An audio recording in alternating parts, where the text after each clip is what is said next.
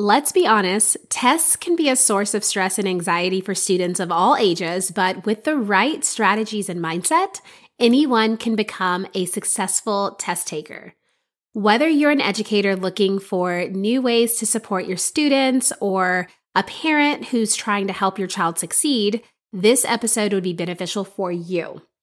I am diving into common test taking challenges and will share practical tips and tricks for mastering test taking skills from reading and interpreting questions to managing time and using the process of elimination. If you are ready to learn more, I will meet you inside.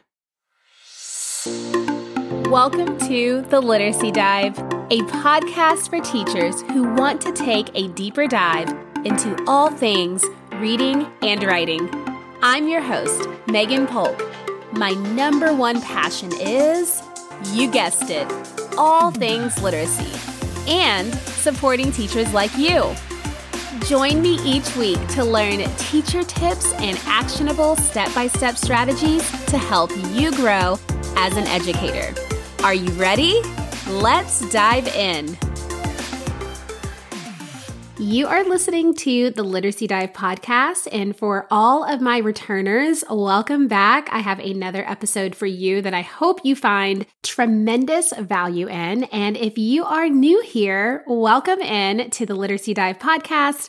I have a entire bank of episodes that you can be able to listen to that can help level up your literacy instruction. So definitely take a browse through the different topics and episodes that I have available and go ahead, listen, and implement. Now, for today's episode, we are going to be focusing on test prep. So, focusing on test taking skills is such an important aspect of the whole test prep strategy for elementary students. Now, these skills are going to be designed to help students to understand how they can approach a test, how they can manage their time effectively through the test, and how they can be able to answer questions confidently and accurately. Now, while we know that students might not get every question correct, it's still in how you can approach it. While we do know that some kids get very anxious, there are ways that they can be able to monitor their timing. And then also just that whole idea of when I see the test, what does my body do? What does my mind do? What do my feelings do? We can be able to help students to be calm and to be able to focus on the task at hand. The first area that I'm going to focus on is teaching students how to read and to interpret test questions. Now, with this, students need to know how to read and not only read, but to understand the questions that are being asked of them. Teachers can provide students with strategies for understanding question types, such as identifying keywords and determining what the question is asking. So for this, you will want to make sure that you are teaching students to identify keywords in the question that are going to help them determine what the question is asking.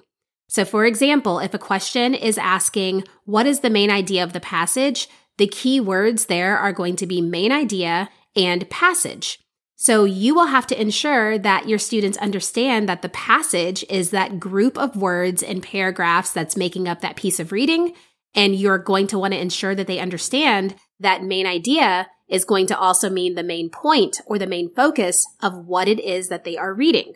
So whenever you're looking at the questions that your students have for their practice test or for any types of tests that your districts are giving you, that is a great place to start is being able to read those questions and looking through to say, are there any keywords here that I need to make sure my students know? Another keyword that I always wanted to make sure that students knew was diagram. Sometimes it would say, what is the diagram asking? Well, if you have not specifically gone through what a diagram is, then your students are not going to really be able to get to the part that they're supposed to be getting to with understanding and answering that question. So piecing apart questions are going to be essential and key and then making sure that your students know those key words. Now, a very easy way that you can do this is in a very natural way, rather, is going to be that whenever you are going through small group, test prep, or whole group going over test answers and questions is by reading the question and very naturally asking, what does this mean? What is that asking? And so that way you can start that process of allowing students to know what those keywords are, defining them, And if they can't define them, then you're going to be able to know right then that you have some reteaching to do. You're also going to want to encourage students to read the question and all the answer choices carefully before selecting an answer. I know that students like to be very confident and when they see it, they're like, oh, that's it. But you really want to encourage them to go through all of the answer choices carefully before they make that choice. Even if it is B, you still want to encourage them and honestly train them to still read over C and D and to explain why those are not the answer before settling on answer B. So students should make sure that they understand what the question is asking before choosing an answer, but they also should be looking through all of the answer choices before actually making that selection. So with this too, you would want to provide students with practice questions that ask them to identify different types of questions, like multiple choice or true or false, or even some short answer, just so that you can understand and see if they understand what to do and what they know. And then you can teach them how to approach each type. Because although they're standardized tests, a lot of them are multiple choice. Some of them are moving toward those open-ended responses. And so you want to make sure that they know how to approach it and how to answer when not being given the answer choice. There is a reading strategy like acronym that I like to teach students. I've gone through several, but one of the ones that students have really seemed to internalize is unreal. I do have a photo of this on Instagram that I can be able to link to, but it's the acronym Unreal and the U stands for underline the title. And so what we like to do before we do any reading is we like to analyze the title. What does that title make you think about? What keywords do you see in the title? And sometimes that can even jog your memory to think about what is this going to be about. Now, this is a little bit separate, but after the title, I like to have students write pie or pied, P-I-E-E-D, up on the top by the title because I often will like to have them read through the passage and then go back and circle what's the author's purpose? Why is this written? What does it fall into? And so was it to persuade you? Was it to entertain you? Was it to explain something? Was it to inform you about something? Was it to describe something? So that's just a little something that I love putting next to the title and I like them to go and circle it because if they do have an author's purpose question of like, why did the author write this text? Then they can actually use what they've already selected from their own knowledge and that can help them to get to that answer choice.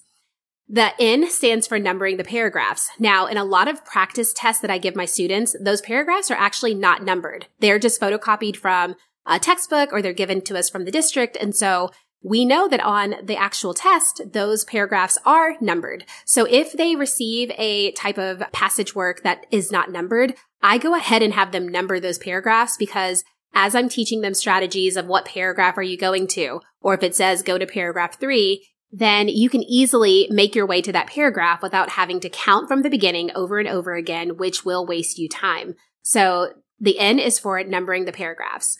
The R is for reading the questions and the entire selection. Sometimes I do like to tell students that they can read those questions before they actually read the selection. And sometimes when you are reading the questions, it already puts in your head what you have to be looking out for or what your brain should be thinking or looking for as you're reading. And some students like to just read the selection and then go to the questions. But I do pose both strategies there. And so I do have read the questions and then read the entire selection. And while we're doing that, we're focusing on putting main ideas outside of each of those paragraphs. And we're also annotating anything that pops out that can help us within questioning. The E is for eliminating wrong answers. And with this, it's more so proving why something is not correct. And that is how we arrive to the correct answer.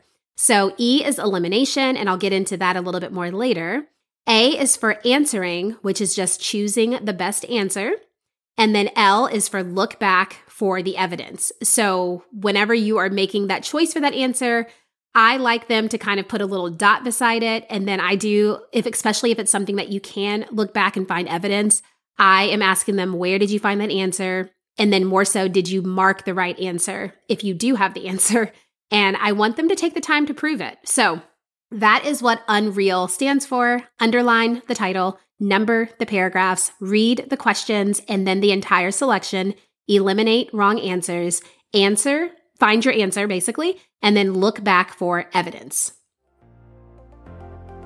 I am briefly interrupting this episode to paint a picture for you. Imagine this your students engaged, focused, smiling, laughing, eager to share, not even looking at the clock, and all of this because they are truly enjoying the craft of writing.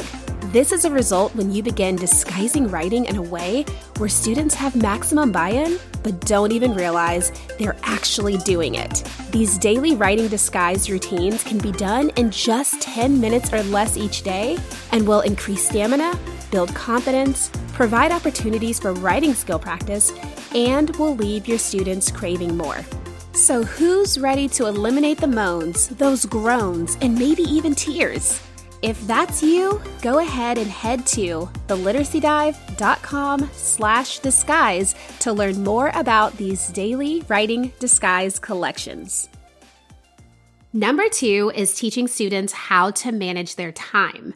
Now, students need to know how to pace themselves during a test to ensure that they have enough time to complete all the questions and that they're not feeling anxiety, feeling that anxious overwhelm of looking at the clock and feeling like they're going to run out of time, which is then going to cause them to rush and possibly not prove their answers, make guesses, and maybe not get some of the answers correct that they otherwise could have. So, you can provide students with strategies for managing their time, such as allocating a certain amount of time to answer each question and moving on to the next question if they are unsure of an answer. So, with that part, it's like there are some questions where you know, okay, if you spend about two minutes on it, that's about what you need to have. And so you can set a timer and say, we're only going to do question four. I'm going to give you two and a half minutes. And so when you have your answer, you know, put your head down, flip your paper over, just hang tight. And that's going to help you to kind of see are they able to get to that answer in that time frame. So that is one strategy that you can be able to do just to help them move through it. But then also, like I said, if they are stuck on a question, to move on and not spend all of that time getting frustrated on that one question. You also could, like I said before, teach students to read through an entire test before actually starting so that they can get a sense of how much time they have to complete each section. This can also help them to allocate their time a little bit more effectively. You can also encourage students to pace themselves and avoid spending too much time on any one question. So, for example, like I said before, if a student is stuck on a difficult question, they should skip that and then come back to it only if they have time. So, those are just some kind of strategies where you don't want to encourage that they skip every question, but you really want to say, this is only if you have tried you really do not know, then we can skip that and move on. But you can kind of put some parameters to like, we really shouldn't be skipping more than X amount of questions if you feel like your students are just skipping everything. But you really want to show when modeling what that can look like. Like, I'm really not sure. I'm just going to skip this one, think about it, and come back to it. And then show them how you move on to the next question.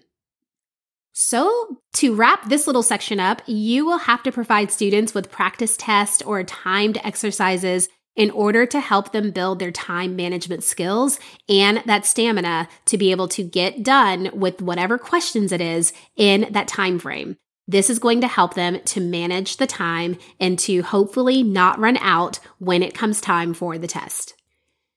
The third area is teaching students how to use the process of elimination. Now, this is the one that I said I would come back to.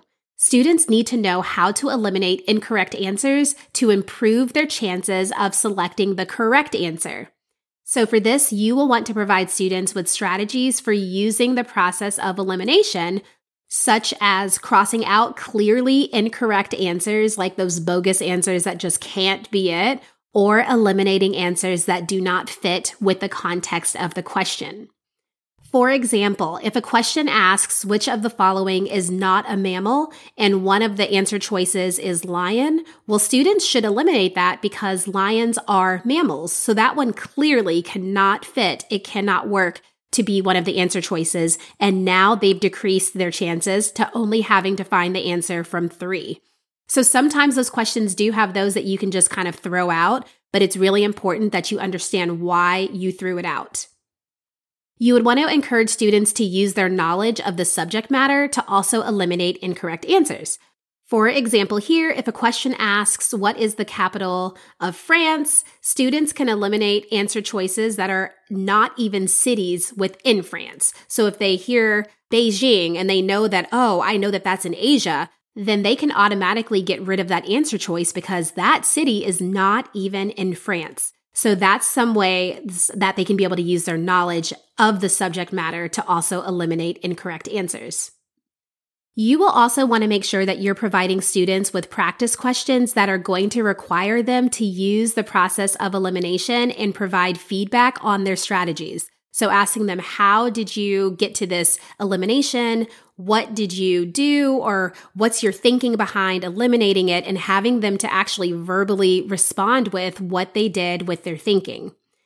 I will say that when you are practicing this elimination strategy, I would suggest that you include easier examples to build their confidence. So even if you're grabbing passages from a grade level before, or you're grabbing very, very simplistic reading passages or writing passages, you want to build the confidence. I have found that it's so much more beneficial to increase confidence and belief in oneself than hitting them with those hard questions that we know are going to actually shut them down and make it to where they feel like they cannot get to the right answer. So, in order to teach the strategy, start simple so they can start applying the method of thinking and elimination to future test passages and the answer choices.